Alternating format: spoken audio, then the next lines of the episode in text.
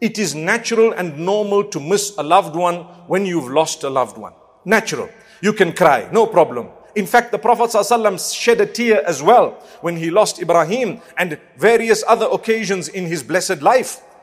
When he shed a tear, the Sahaba radiallahu anhum were quite surprised. They asked him, What is this, O Messenger? Sallallahu alayhi wasallam. He said, إنما هي رحمة جعلها الله في عباده الرحماء.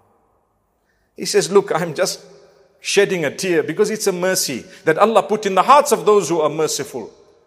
And then he said his famous words.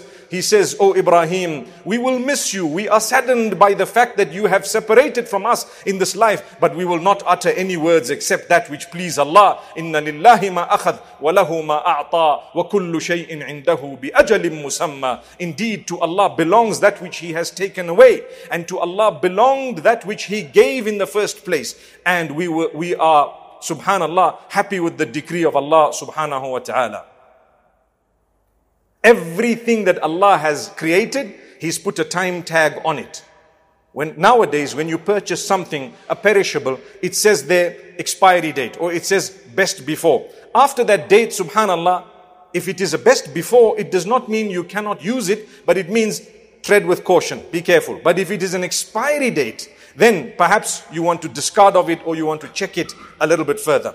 Man comes with an expiry date. When you were born, Allah Almighty has already put a tag on you before you were born. And this is why, when you think of the ideal world, and we're not living in an ideal world, but naturally when you're young, you think, oh, I'm young, my parents are old.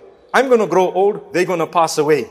And thereafter, I'm going to have my wife and children, and thereafter, I will pass away, and then them. You will be surprised, perhaps, your children might predecease you. It can happen. Are you ready for that?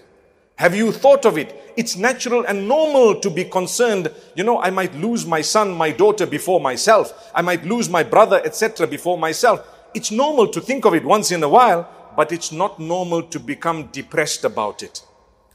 We belong to Allah. We are going to go back to a beautiful place. The most amazing place ever is not this world. It is Jannatul Firdaus. I'm going there and we're all coming with the Prophet ﷺ.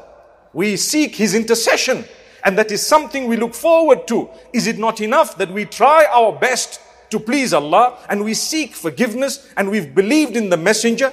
But that's good enough, my brothers, my sisters. Just seek forgiveness and continue doing that. Try to be a good person.